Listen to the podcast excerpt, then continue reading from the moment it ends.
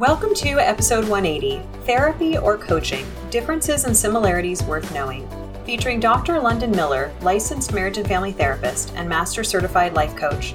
Make sure to subscribe to be alerted about future episodes by Clearly Clinical. Learn, grow, shine.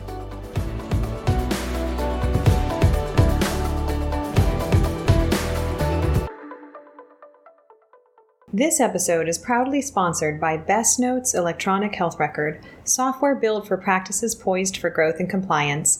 Visit bestnotes.com slash clearlyclinical for a free demonstration. Hello to our listeners. My name is Beth Irias, and I am delighted to be joined again by my dear colleague, Doctor Londyn Miller. Londyn is a licensed marriage and family therapist, and she has been investing quite a bit of time in understanding the differences and similarities between therapy and coaching, and goodness knows this is a hotly contested topic. Thank you so much for joining us, Doctor Miller. It's delightful to have you back again. Thank you for having me, Beth. Pleasure to be back. So why don't you tell our listeners a bit about you and your background, and then also your interest and experience with this particular topic? Absolutely. I've been in the field for about ten years now. I am now in a solo private practice, and I started in community mental health with a lot of trauma clients. Uh, now I specialize with Black, Indigenous persons of color, creative professionals, um, highly sensitive people, and I do a lot of trauma therapy. I um, also am certified as a master certified life coach. And um, it's it's great just being able to offer a diverse, you know, selection of services, not just therapy, but coaching and consultation as well. And uh, yeah, I like to work on partnerships with uh, awesome, progressive folks like yourself. So yeah, that's me. Awesome. So coaching and therapy. I feel like this line was always a little bit blurry. It got blurrier, I think, due to the pandemic and the increase in telehealth care. Um, if you don't mind telling our listeners, why does coaching versus therapy or and therapy matter to you personally? Okay. Therapy and coaching matters to me because it gives people like a holding container where they can see their own minds and where they can get support and honestly also learn how to coach themselves. You know, they, they, they'll gain the tools to learn how to hold themselves accountable and um, hold themselves uh, responsible and, and become more motivated to become the person that they want to be or the person that they really are. There, there's not one is better than the other. They're just different. Therapy is its own thing. Coaching is its own thing. There are some similarities. Like I said, one is not better than the other. They're just different. So for you, knowing that you tend to work a lot virtually, you have this additional certification in coaching. Can we start by just defining what is therapy with including counseling and social work? So we're talking about licensed professionals in mental health care in the United States in that category of quote unquote therapy. And then what is coaching? Like define those just so we have some place to start. Absolutely. So psychotherapy is defined under state law, which is important to keep in mind. And under state law, it's defined as the application of therapeutic uh, systems, theories, principles, and different ways of delivering services to individuals, couples, or groups in order to assess and treat relational issues, emotional disorders, mental illness, alcohol and substance abuse, and behavioral problems. And that definition, you and I, uh, as we have this conversation, are both licensed and located in California. Is there a big change in the definition of therapy or mental health care across states, or is this pretty standard? You know, that's a good question. I'm I'm not sure about that one. So yeah, I have no idea on that one. So as you and I record this, you just mentioned state law. You and I are recording and both licensed in California. And for our listeners, it is important to understand what your particular state and jurisdiction consider psychotherapy. So just for the sake of this conversation, there really isn't a national standard. We could look at Webster's dictionary and we could come up with some ideas here. Um, but it sounds like really from the defi- definition you just gave for California, it's grounded primarily in the treatment of a recognized, diagnosed mental health condition. Is that right? That's right. And what happens when you close the book on therapy and open the book on coaching? And we try to define that. Yes. So um, segueing into the definition of coaching, I'll first share that I'll be using the International Coaching Federation's definition of coaching.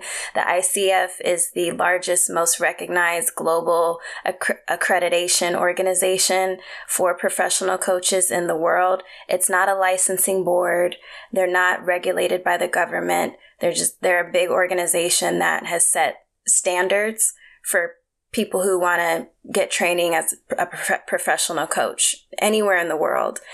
So according to the I C F, coaching is a present and future focused process that offers clients a safe space, validation, curiosity to help them get to where they want to be. Interesting. So it sounds like, if we're thinking of a definition of therapy being almost more medical. Exactly. And formal, then coaching is more about growth. Is that right? Sure, sure. Yeah. Um, uh, I would say growth or short and long-term goals or life transitions. You don't explore the past in coaching, according to the I C F. Interesting. So can you elaborate on that? I mean, because I think any therapist listening is like, we love unpacking your child. Right. We love to know the why. Yeah. For the, for the most part, we're all about the insight, um, with, with the exception right. of, of some particularly uh, present and future focused evidence-based practices and methods. We tend to really like the insight and the past stuff. Right. Right. Yeah. I mean, um, with coaching, like I said, it's uh, just pulling from the, with with coaching, you're not giving advice. You, it's a lot of questions that you're asking, a lot of reflecting. Think of humanism, client-centered therapy, a lot of, so what I'm sensing or what I'm hearing you say, am I getting that right? And that's the heart and soul of coaching, is giving those reflections back to clients based on what they're saying, sitting in silence, asking them a lot of questions, which are also similar to motivational interviewing questions. There are also elements of solution-focused therapy interventions, which are used in coaching as well. And so it's it's really honoring the client's genius. And that's what I love about coaching so much, because after almost ten years of providing therapy now, like, you know, burnout is real, and you're re- I'm resourcing clients a lot. And I love trauma therapy, don't get me wrong, but coaching does give me a nice balance where I'm not always that expert in the room or the person with the psychoeducation. The clients are know themselves the best. You know, it's it's giving client that autonomy to be the expert on their own life and asking them, like, what's important to you about this? What has worked, you know, around this issue? What are the blocks? And just keep keep meeting them where they're at and asking them those questions until they're really able to experience breakthrough. So you just tapped into something. There is so much here to unpack. And in my mind, I'm like making a Venn diagram. I'm like, yeah. Well, here's what's over here, here's over there, here's right. the overlap.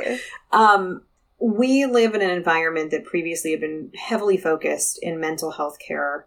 So again, therapy, quote unquote, on not only formal diagnosis, but also evidence-based practices. We are, I think, almost not necessarily moving away from that, but getting to a place of more acknowledgement that there is more to mental health care than dialectical behavior therapy, than cognitive behavior therapy. And now the research, anybody listening knows that I'm a complete feedback-informed treatment nerd. Everything you just said is so consistent with the work by Doctors Barry Duncan and Scott Miller, looking at the power of the relationship and making the client the expert instead of really walking in and kind of owning the space. Like, very counter to the early origins of Freud as expert, won't even look at you. You can't see me. Let me tell you what you're doing wrong and where it's coming right. from. Completely mm-hmm. different. Um, why does coaching exist? Like, when did it come into existence?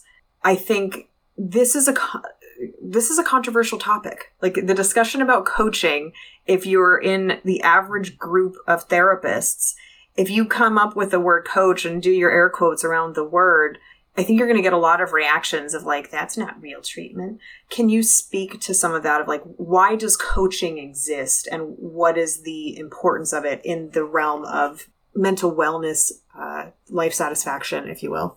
I have no idea why it exists, but I will say that um, a lot of that uh, maybe disdain or judgment towards coaching does feel a little bit cultural because it is a Wild West uh, field, or, you know, it's not as regulated. Unfortunately, like in any field, though, there are, you know, bad apples and good apples. So like, yeah, because there's no license or government standard that you can literally wake up tomorrow and say, I want to teach people how to make beaded bracelets as a coach and charge them as much as you want. And you're not going to get disciplined for that. So I think some people have maybe taken it pretty far and have been unethical. And there have been cult-like, you know, groups created around coaching. And be- again, because there's no licensing board that's regulating it. So unfortunately, Unfortunately, there have been some pretty, you know, scary, um, very highly unethical practices that have gone on um, with coaching, but the same can be true for therapists as well. I think the fact that you're pulling from an international body to look at the definition, I think just that is important to remember. Um, as we are here in the United States, we've really defined and regulated, created legal and ethical codes to guide mental health care. And that is not necessarily true in other places. You know, we've done interviews in the past with folks who have been located in other countries, and they've said, you know, well, at least where I am, I can basically just hang up a sign on my door and create a business card. And now I'm a therapist. Now I am a coach. I am whatever I declare myself to be. And there's nobody regulating that. Knowing that this is just your opinion as you straddle both of these worlds as a licensed therapist and as certified coach, is it a good thing or a bad thing that it's unregulated? Like, how do you feel about that aspect of it, that it is the Wild West? I don't feel super comfortable with it, but I feel more comfortable that I have received training and certification, and eventually I do want to pursue credentialing. You know, your main worry as a coach is a lawsuit. And, you know, I think it's wise to always just do what you're doing, whether that's writing notes or creating your business structure or plan, with the idea that, you know, one day I can end up in a court of law or under, you know, questioning by someone. What am I going to say?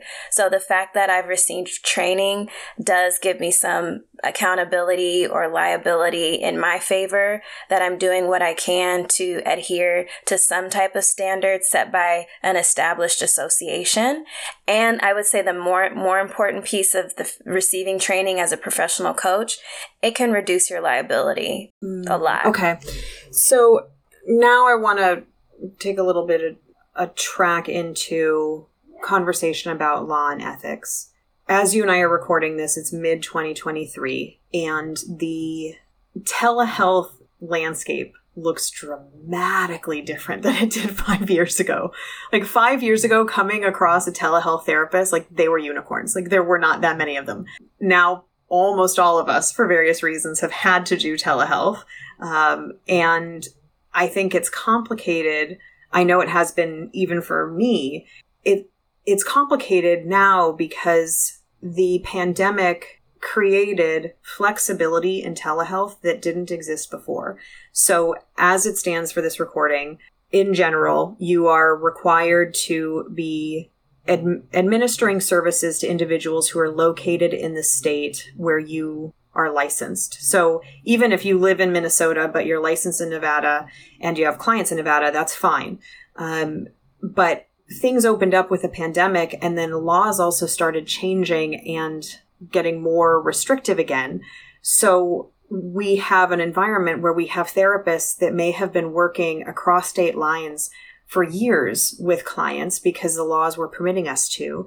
And then that changed because the law changed again. And recently we had the declaration that the state of emergency had ended.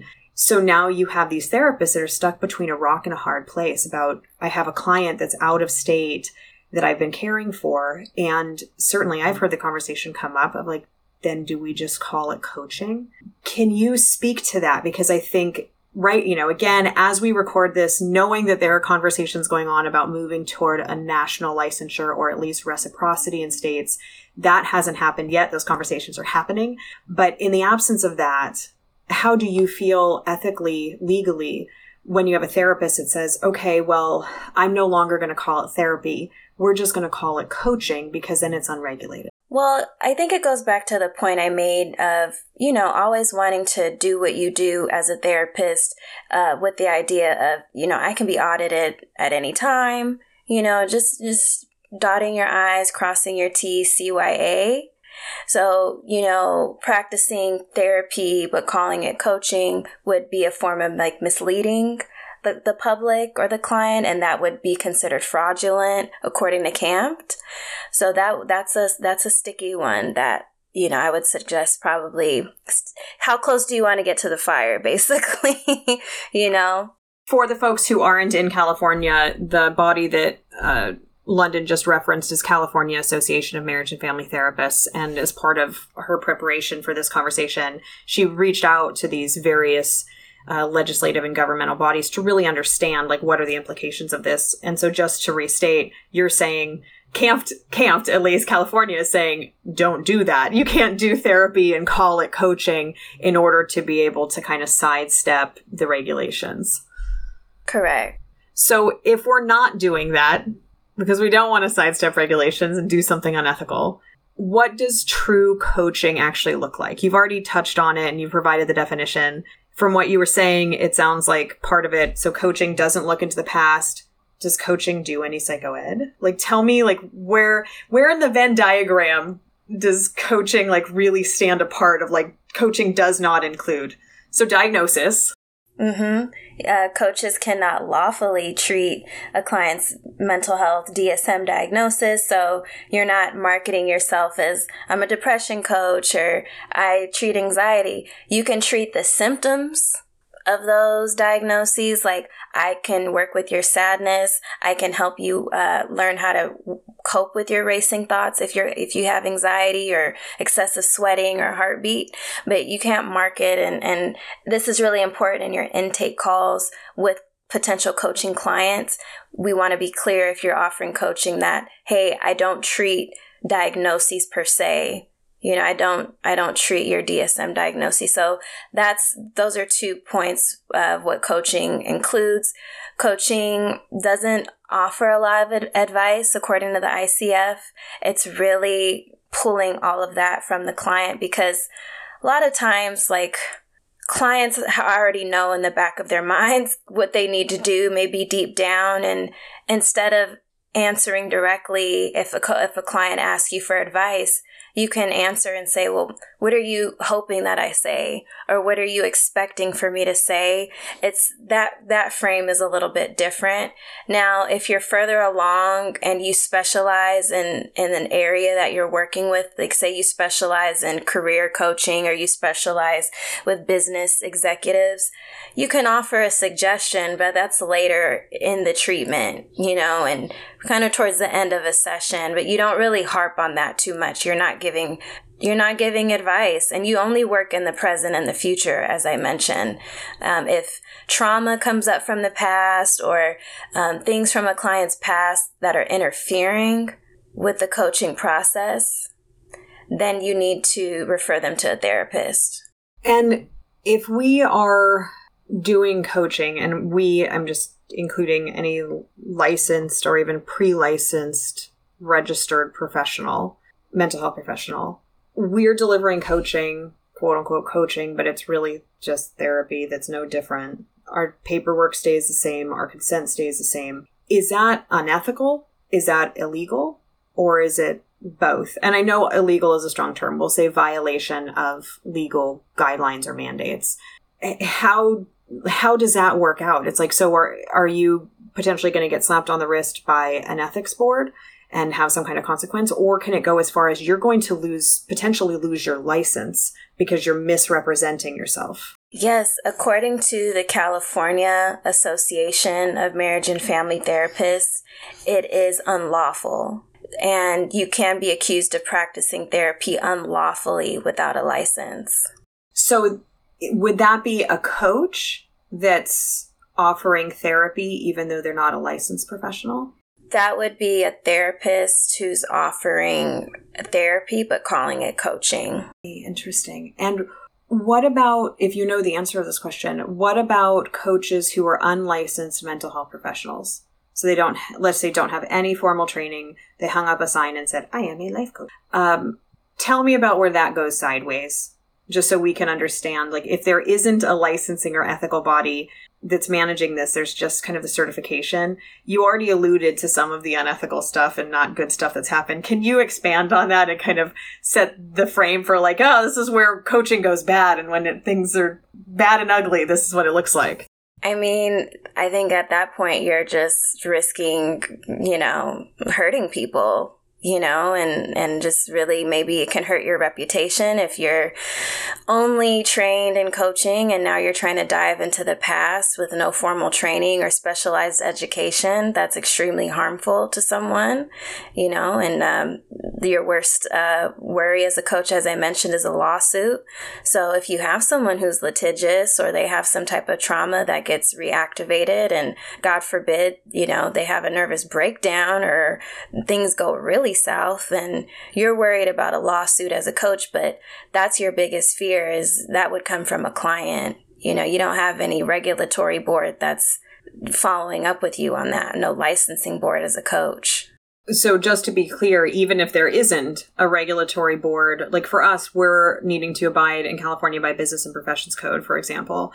If there isn't a particular law that we can point at and say this is a violation, it doesn't mean that you are therefore free to do whatever you want and call it whatever you want. It just means that the legal implications are potentially different than if you were a licensed professional. Exactly. Exactly. And another um, caveat with coaching is that, um, well, two things. Coaching clients don't have the same rights to confidentiality as therapy clients. They have rights to privacy. So that means, like, if you're a coach and you receive a subpoena from court, you're obliged to send it on over. There's no checking in with the client. There's no, you know, delaying that or any kind of challenging that. You're obliged to send that over to the court of law. And the second detail of, of, of coaching is when you're a coach, you created a coaching agreement or coaching acknowledgement. You are not to offer an informed consent to your client, as that implies medical care. And that is not under the, the guise of coaching. That's a therapeutic thing. Can you restate that? That was a really important point right there. Right. So as a coach, you are only to offer a coaching agreement or coaching acknowledgement. You are not allowed to offer an informed consent to your coaching client. Informed consent implies a medical service. That's deep, huh? Yeah. Little legal ethical nerd me is just taking that in because, yes, that makes perfect sense that informed consent is a essentially a legal medical process. So what you're saying makes complete sense. That just has really big implications for a mental health professional that's been told since very early on, informed consent, informed consent. You need to say here are right. the risks and benefits and how much it's going to cost and yada, yada, yada. And this is like, nope, you can't do that. And if you do, that's effectively therapy, not coaching. Nice try. Right. And, you know, it's wise as a coach, too. You you can touch on some of the um, risks and benefits and how with how this will work in coaching. I'm not going to explore your past. It's actually imperative that you do that in the beginning of an intake call with clients, so their expectations are clear, and then and so they can be clear on, is this a good fit for me? Is this what I need? Oh, shoot, maybe I just need a therapist, like, because I have some past stuff from back in the day that is still unresolved. Um, so it's it's a, it's imperative in those intake calls that you're very clear in, in the contract. You can call a coaching contract as well, um, what that will look like for your time together. Um, you're just not using the language. Informed consent cannot be on there.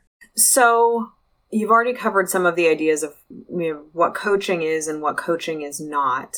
I think one of the areas of confusion that exists for licensed mental health professionals is offering one or the other. So if you have a licensed social worker that offers counseling, so licensed mental health service, and they also offer coaching, from an advertising standpoint, what does that look like? Because if we look at the average licensed therapist website, it's loaded usually with information like, I treat depression, or I work with folks who have bipolar disorder, or that are struggling with addiction, or whatever. So we're talking about diagnoses. Can it be on the same website to say, oh, P S, I also do coaching? It can, according to the California Association of Marriage and Family Therapists. It can be a good idea to create a separate website for coaching. However, it's not required. But when you have, I would say, you if you're a therapist who's also offering coaching, you definitely want to do your best to maybe create a separate page designated just for coaching. Be very clear on what it is, is not, and what it is. The language that you use will be different. It will be a little bit more generalized. Um, something like, you know, goal setting or life transitions or helping you gain more accountability or reach a specific goal in your life, not I'm treating a D S M diagnosis or exploring your, your family of origin. So you want to just be really clear, probably from the onset on your website, about the differences. It be, may be helpful to give it, give that in an F A Q section or something like that. It's really important. And again, for our listeners, London's located in California, so we're talking a lot about California law, but other states have these same legal and ethical mandates. It's just a matter of knowing what they are. So if you have questions for your particular jurisdiction, make sure you're reaching out to your legal ethical body and saying, hey, how do you define coaching? How do you define therapy? Do I have to have a second website? Like, That's can right. I have any website at all? What about my business cards? Um, I think these are all important considerations, and Londyn already mentioned the idea about informed consent. So therefore, if we are required in our state to have a quote unquote informed consent, we cannot use that for coaching clients. So we really, so electronic health records, could we have an electronic health record for therapy clients that's also keeping notes for coaching? How is the medical necessity piece of therapy notes different from the note that a coach is keeping? Can you speak to some of that? I mean, this is, there's a lot here. And I just want to note that this is why, why Londyn is saying there are different trainings that you can do to understand this. And we're only talking about this for an hour, but like there, there are lots of layers to the administrative implications of therapy versus coaching. Seriously, like such an, a An amazing question, Beth. Yeah, I mean, as a coach, you're not required to keep notes at all. You know, like you're really not. Um, but yes, if you are a therapist and you're offering coaching, absolutely you can include your coaching notes in your E H R. Yes, you can. But if you are a licensed therapist and you're also offering coaching, when you're in that role of coach, you don't have to adhere to your got ethics from your licensing board and your guidelines. And that was uh, pretty eye-opening to me, because I was thinking I would still be required to be like a mandated reporter if I'm doing coaching. But according to the, my licensing board, I'm not required to adhere to my ethics when I'm in the coaching role. Even if you're not required to, can you if it's part of consent? That is, I don't know if you know the answer to that question, question, but if you say in your agreement with a coaching client, I am not operating as a psychotherapist right now. I am not a mandated reporter. However, if I fear for your safety or the safety of somebody else, I may call nine one one. Are you allowed to do that as a coach? You are allowed. As a coach, you know, if there are general safety concerns that you're having about a client, you are um, encouraged to call the authorities about that. Absolutely. So, but that is something smart, as you mentioned, a note in your contract. Thinking about myself as the documentation nerd that I am, you know, conversations about mental status exam. I'm going to go out on a limb and guess that coaches should not be completing a mental status exam, nor should it be documented in their progress note or a formal treatment plan? Like, can you can you speak to that side of like how to conceptualize the day-to-day kind of administrative stuff for a coach? So are, are you keeping notes? What are you expected to do? Are you not expected to do anything at all? Like, how does one do this? I mean, you're expected to make your contract really um, verbose and detailed as possible. You're you're expected to maybe consult a conter- a, attorney to review your contract or your acknowledgement as a coach, to be very um, detailed, as as detailed as you can, excuse me, around pricing and, you know, how long we'll be working together. And if if a client is not the right fit and you've had a couple sessions or a few sessions, but they've already paid you for a package, you you are to re- refund them for the rest of the money, you know, that, that they did not use for those sessions. But um, yeah, assessments are off the table in coaching because assessments fall under the state definition of psychotherapist. That's what a therapist does. So from a practical standpoint, a coach meeting with a client for the first time and wanting to understand what that client is looking for and whether or not the coach feels qualified to do that, if not an assessment, what does one call it? Right.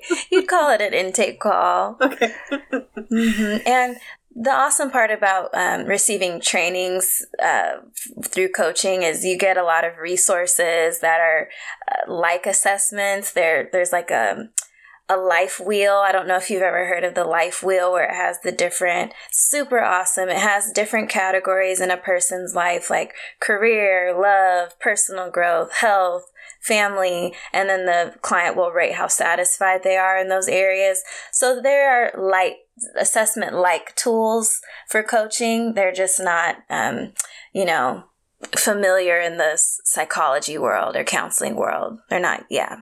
And are there essentially standards of care within the coaching realm like that? So if someone is a certified coach with I C F, for example, is it expected that if you do an intake, these are the things you're going to typically do, even though it's not regulated?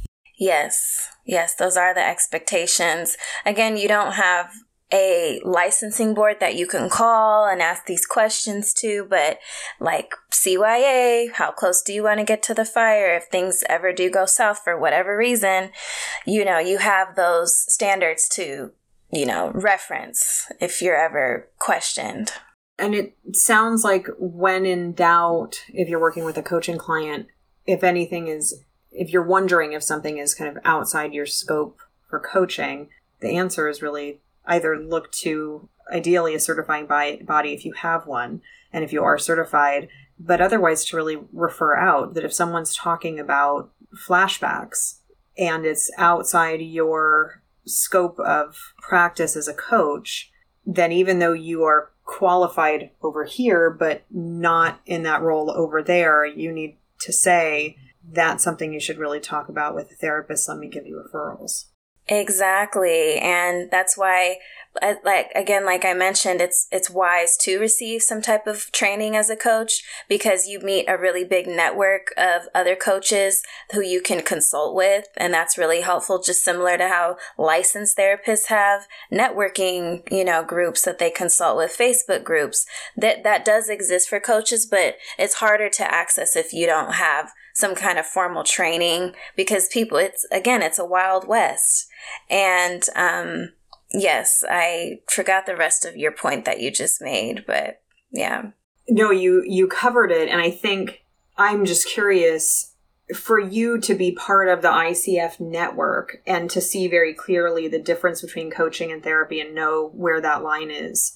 Do you find that there are a lot of licensed professionals operating as coaches, or do you find that the majority, and this is just purely based on your experience, like your interactions, I know you're not speaking for, this is the field in general, um, but do you find that there are a good number of licensed mental health professionals in the coaching space, or is it really a minority? Up until this point, what I've been exposed to, I've only noticed a minority of licensed therapists who also offer coaching. And I hope that changes, because I think therapists have a, an extra maybe advantage in the coaching room, because of the countertransference awareness that we have about our own stuff, and in the coaching trainings and the coaching environments, I notice it does attract business people, you know, medical doctors or lawyers, engineers, and countertransference and self-therapist work are not inherent in those backgrounds. So I, I saw a little bit more potential for some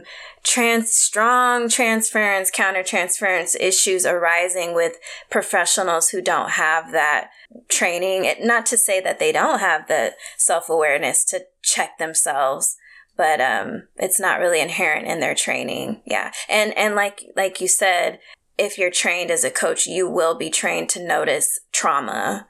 And anytime flashbacks are coming up or triggers or anything from the past that are interfering with the coaching goals, and then you'd refer them to a therapist. But a, a client can also see can see a therapist and coach at the same time, though. Yeah. So when that happens, and let's say you're the licensed therapist and the client is also in coaching, so relationship coaching, career coaching, and I side note, is there usually like a defined type of coaching like that? It's like, is it like I'm a relationship coach, I'm a career coach? Do coaches tend to kind of niche out the way that therapists do? It's recommended. It's, it is very common to niche out relationship, family coach, life coach, spiritual coach. At this time, I'm, I'm more generalized just as a life coach, but it is recommended to niche down so you can attract your ideal client. Okay. But so, so you are a licensed professional and your psychotherapy client is also receiving services from a potentially licensed, but operating as an unlicensed, certified or uncertified coach.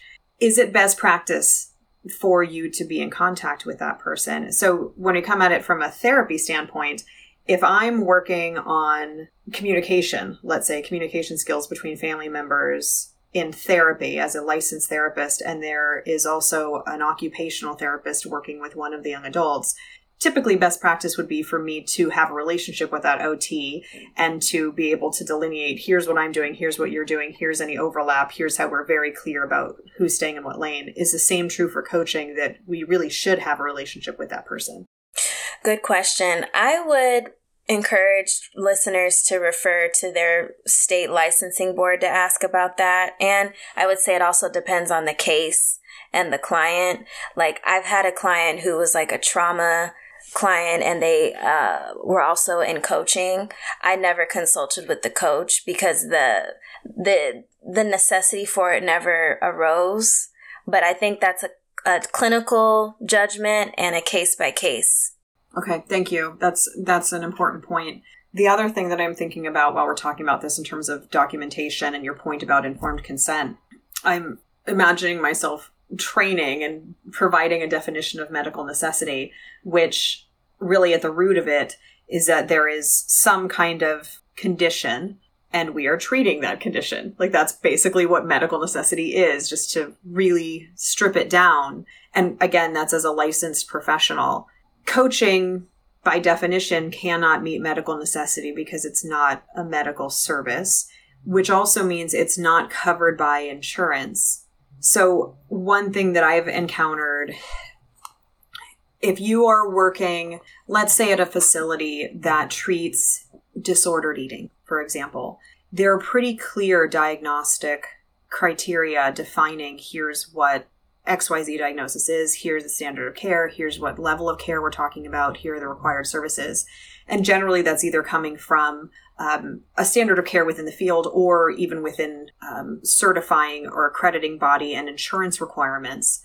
If you are a therapist operating as a coach, your client cannot seek reimbursement from an insurance company for your services because there's no billing code associated with it, because it's not a medical service. There's no diagnosis code, therefore there's no clinical code.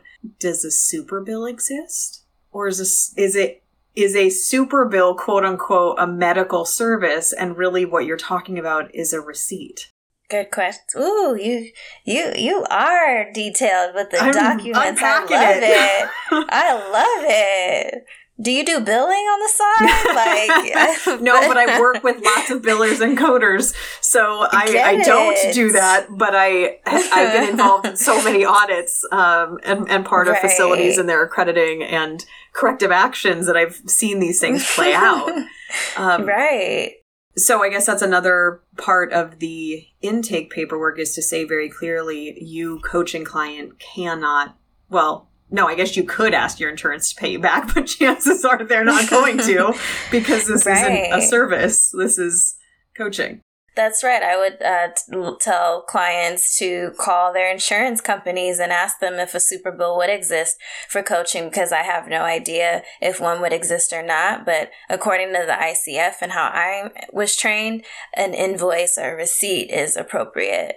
Interesting. So really quick note for our listeners. Um, I had a wonderful conversation with Doctor Ajeta Robinson a number of years ago, talking about in and out of network billing. If you have any questions about what we are talking about today, um, in this conversation with Doctor Miller relating to insurance billing and the whole in and out of network piece, what is a super bill? My recommendation would take a listen to that episode with Doctor Ajeta Robinson, because she talks in great detail about some of these nitpicky pieces about what is a super bill, what needs to be on it. But it sounds like the run-of-the-mill therapist that goes, okay, I can no longer see a client in that state because the laws have changed, even though it's telehealth and it was fine before. And I, you know, I'm just going to call a spade a spade.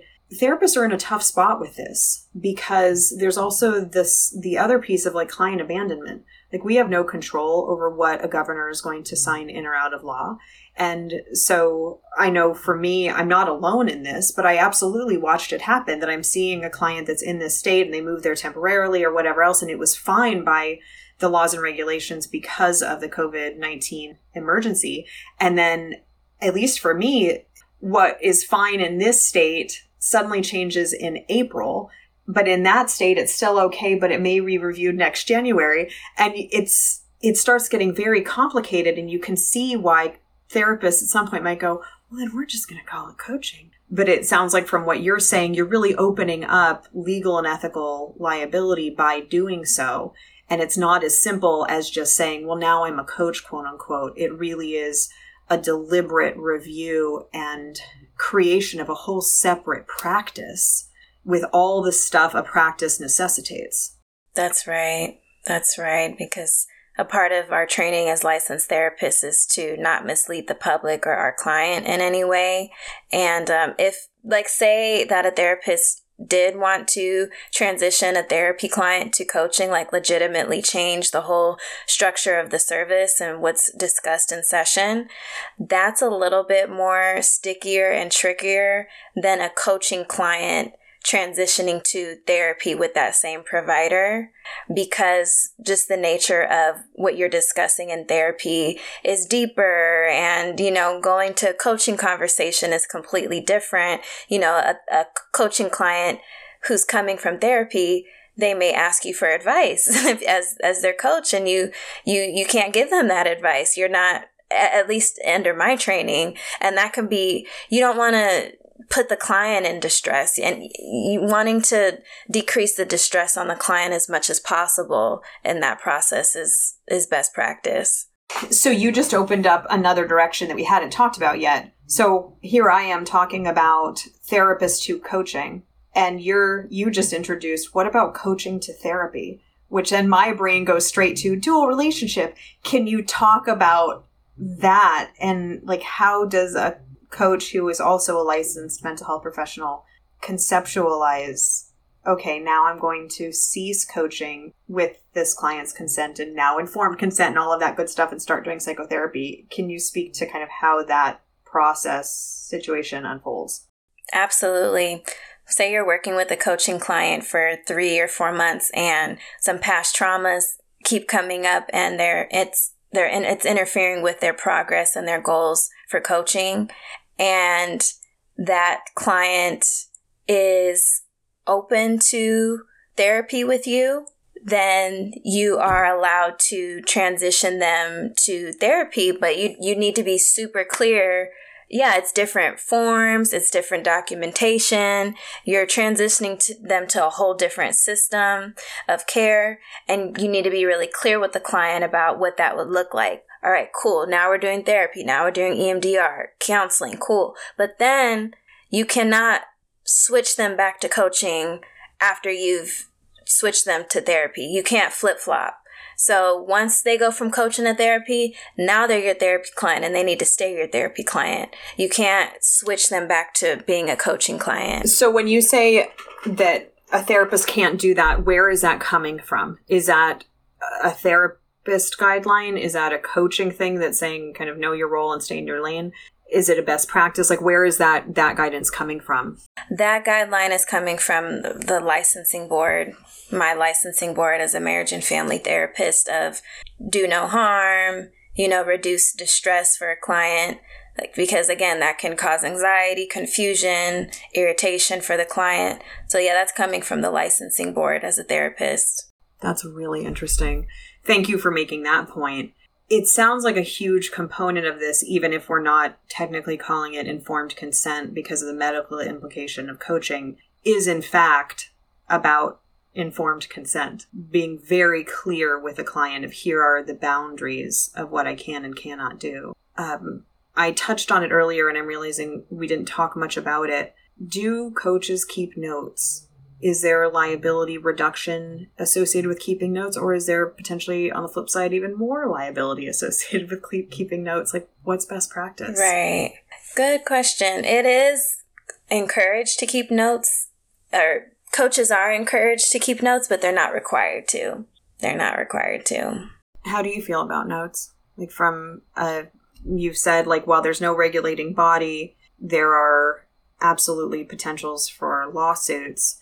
Do you feel like a coaching note that doesn't include the things you can't do, so it's not talking about diagnosis or psychoeducation or past trauma or whatever else, it sounds like it is best practice to C Y A and still have some kind of documentation about what's happening so that there's some record. Indeed. I think it's wise to keep notes as a coach, even if they're extremely brief. Again, I think that can uh, reduce your liability and keep you prepared in the worst case scenario of anything going south. And, you know, I think a part of that belief that I have comes from my training as a therapist, because I do believe documenting is good clinical care. It's providing a good quality of care for us to keep track of progress. And it gets the content out of our brains and onto paper, so we're not carrying it. There's no way I can remember everything that we've talked about f- between sessions. So I do believe it's good quality of care. There's so much here, Doctor Miller. Like, as we're talking about it, I, I just feel like we tap onto some topic and it just opens up so many implications. Give me an example of a coaching session. So like I could I could sit here and I could come up with, you know, my nerdy progress note that has so many interventions saying therapist assisted client in identifying pros and cons associated with blah, blah, blah, blah, in order to da, da, da, da, using X Y Z intervention method, you know, like whatever, like I could do that. But like, what what does a coaching session look like, just for those of us that are really not familiar with this concept? Because you've kind of said like, here's here's what it is, here's what it's not, but like boots on the ground. If you spend a fifty-minute hour with somebody doing coaching, what are you talking about? Right. Well, I'll go ahead and use the content of our in, of our discussion today as uh, what we can talk about. So, Beth, you and I have been talking a lot about the differences in co- of coaching and similarities between coaching and what that includes and what's not included. Am I getting that right? So it's a lot of clarifying and bringing back, and you're. So what's interesting is you've said it's not advice. And by definition, I C F is saying coaching is not advice. Right. And therapy and advice, also controversial. We have an episode featuring uh, Stephen Andrew called Violence of Advice, where he's unpacking this idea of that. Tell, telling somebody what to do. If I were in your shoes, I think you should blah, blah, blah, blah. Or like, it would be a good idea to give them a call. Um I think it is, for the purposes of our conversation, I think it's important to be really clear of like, neither of these modalities include advice. And just out of curiosity, if it's not in therapy, they're not supposed to, right? right? If it's not in therapy and it's not in coaching, where does advice come? I love this question. It's so interesting because as therapists, at least in my training, I went to a counseling master's program, and we're we're trained not to give advice, but we give advice all the time. And I would say in trauma therapy, that's a caveat where I would say psychoeducation. Psychoeducation is the first component in trauma-focused cognitive behavioral therapy. I mean, psychoeducation is vital to so many different approaches, evidence-based therapeutic approaches. So you see that contradiction in our own training? Like, it's so interesting. Yeah. Well, and it's, and I've thought about that too, of like, where does even psychoeducation cross the line into advice? And also, from what you're saying in terms of coaching, are coaches allowed to do any psychoeducation? You can, but you don't want that to be the focus of your sessions. You don't want that to take up too much time. As I mentioned, giving suggestions was actually included in my second training, my level two training. My level one training as a coach through the Certified Life Coach Institute, which are accredited by I C F. Level one of that training, we just focused on reflecting, mirroring. Uh, some other coaching questions are like, what's important to you about this coaching topic, Beth? You know, what's important to you about this issue? What's important to you about learning how to parasail?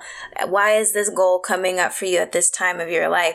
A lot of like those motivational yeah, interview like questions. Values-based Ex- discovery. Mm-hmm. Okay. Exactly, exactly. So the psychoeducation is more of an advanced concept in professional coaching if you're receiving training, because there are A D H D coaches.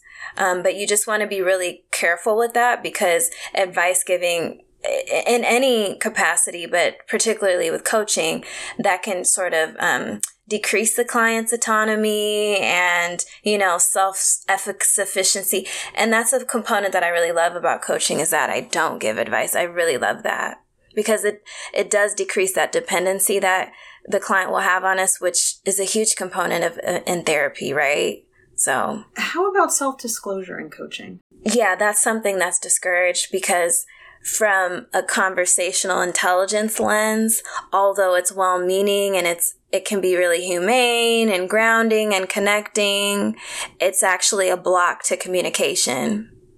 And it can, yeah, just take the focus away from the problem and the content, and very subconsciously and inadvertently it can make the conversation more about the, the provider. And but it's interesting, because as a therapist, I may I still may self-disclose from time to time, but in my role as a coach, I I'll stay away from that. That's really interesting. Thank you. Mm-hmm. Mm-hmm. Again, like there's this Venn diagram in my mind, and also like a, a lot of the does not equal sign, like the equal sign with an X, you know, a line through it of like coaching right. does not equal psychoeducation. Coaching does not equal self-disclosure. Um, right. Because now there's been so much more conversation about the use of self-disclosure in therapy.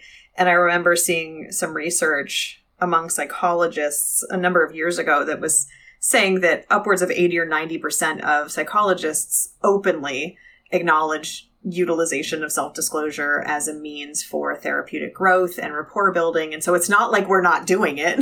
Right. But that's a really interesting point that you make. And suffice to say, my takeaway from this conversation is coaching is much more deliberate and boundaried than perhaps the average licensed clinician believes it to be, because it lacks the specific legal and ethical oversight that licensed professionals have. Right. I was I was extremely pleased and relieved when I learned the materials from my coaching trainings, because the majority of the materials were pulling from evidence-based practices. You know, like I said, the C B T, we they talked about black and white thinking and coaching, actually, you know. But so like, um, but, but but that opens up like more complication in my brain about like, well, you're using mental health evidence-based practices in order to inform the services that you're giving, but it's not mental health care. And that's where my brain starts doing flips again. And that's where I feel like, remember how we talked about the training of counselors in our education is not to give advice, but inherent in a lot of evidence-based practices, psychoeducation exists in a lot of those practices. So it's like, yeah, those um, dialectics of both being present, like we don't treat a D S M diagnosis, but I may be using some interventions that have been created for these diagnoses. It's it, and that's why I do think, uh, please therapists, please go get trained as coaching and offer it in your practices, offer it as an additional service, because again, I, I think we have that advantage in, in knowing how to apply those concepts without messing people up more, or our countertransference coming out, or being defensive or judgmental, or like, mm, I think you need to do some shadow work on that. Like, no, like, you know, as therapists, we understand the shadow from a Freudian perspective, like, and we can mirror that back. I'm wondering if some of this content is coming from a place that's repressed or disowned. I think our language can...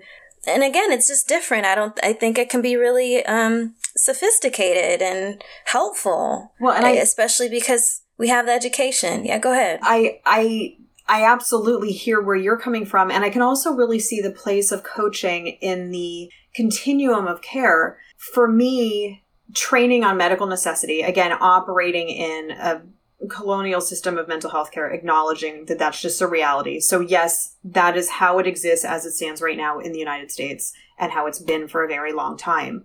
But goodness knows we have clients who are in psychotherapy that may have come in with diagnoses that came in because they had a recurrent um, addiction to stimulants, and they're in treatment, and our job is to work ourselves out of a job. And so we see resolution in a perfect world, ideally, of these symptoms potentially. But the client is still seeing value in therapy, but we we almost start to see the stripping away of medical necessity.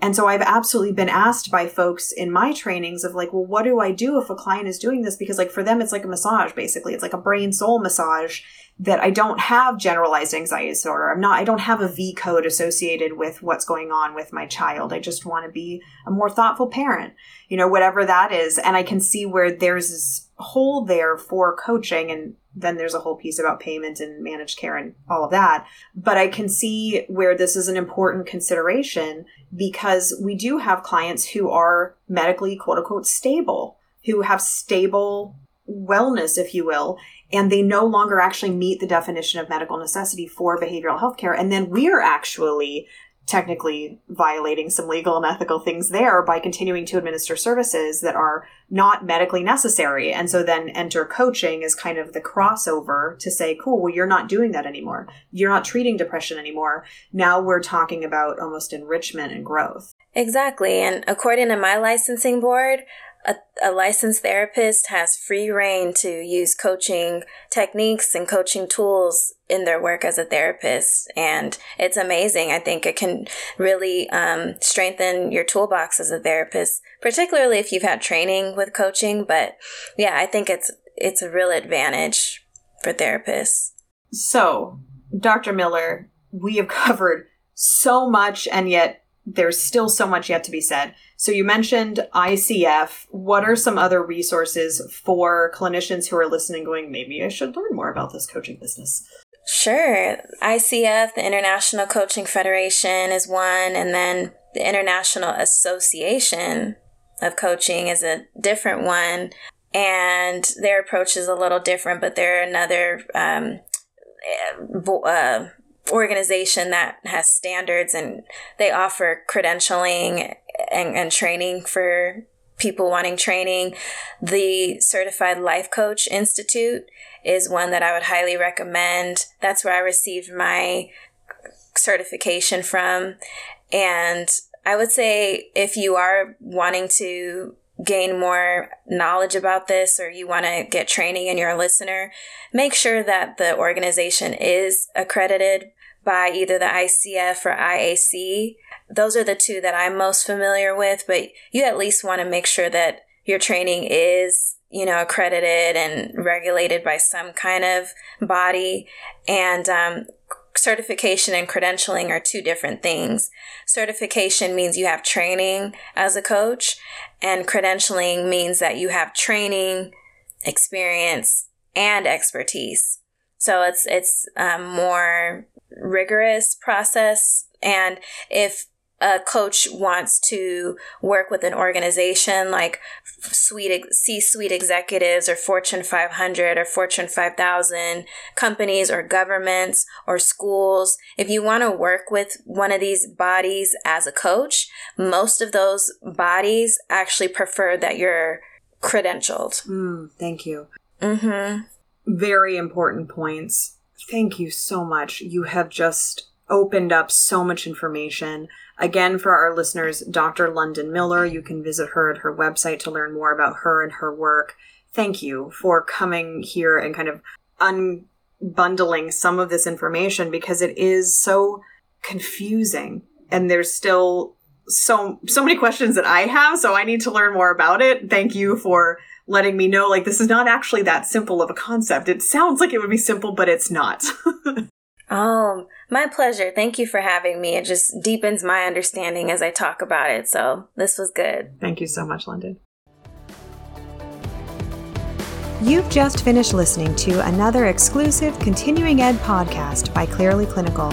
If you like what you just heard and you need Continuing Ed credits, please visit us at clearly clinical dot com to check out our one-year membership, where you'll have access to our growing library of Continuing Ed podcast courses. Clearly Clinical, where our goal is to help you learn, grow, and shine.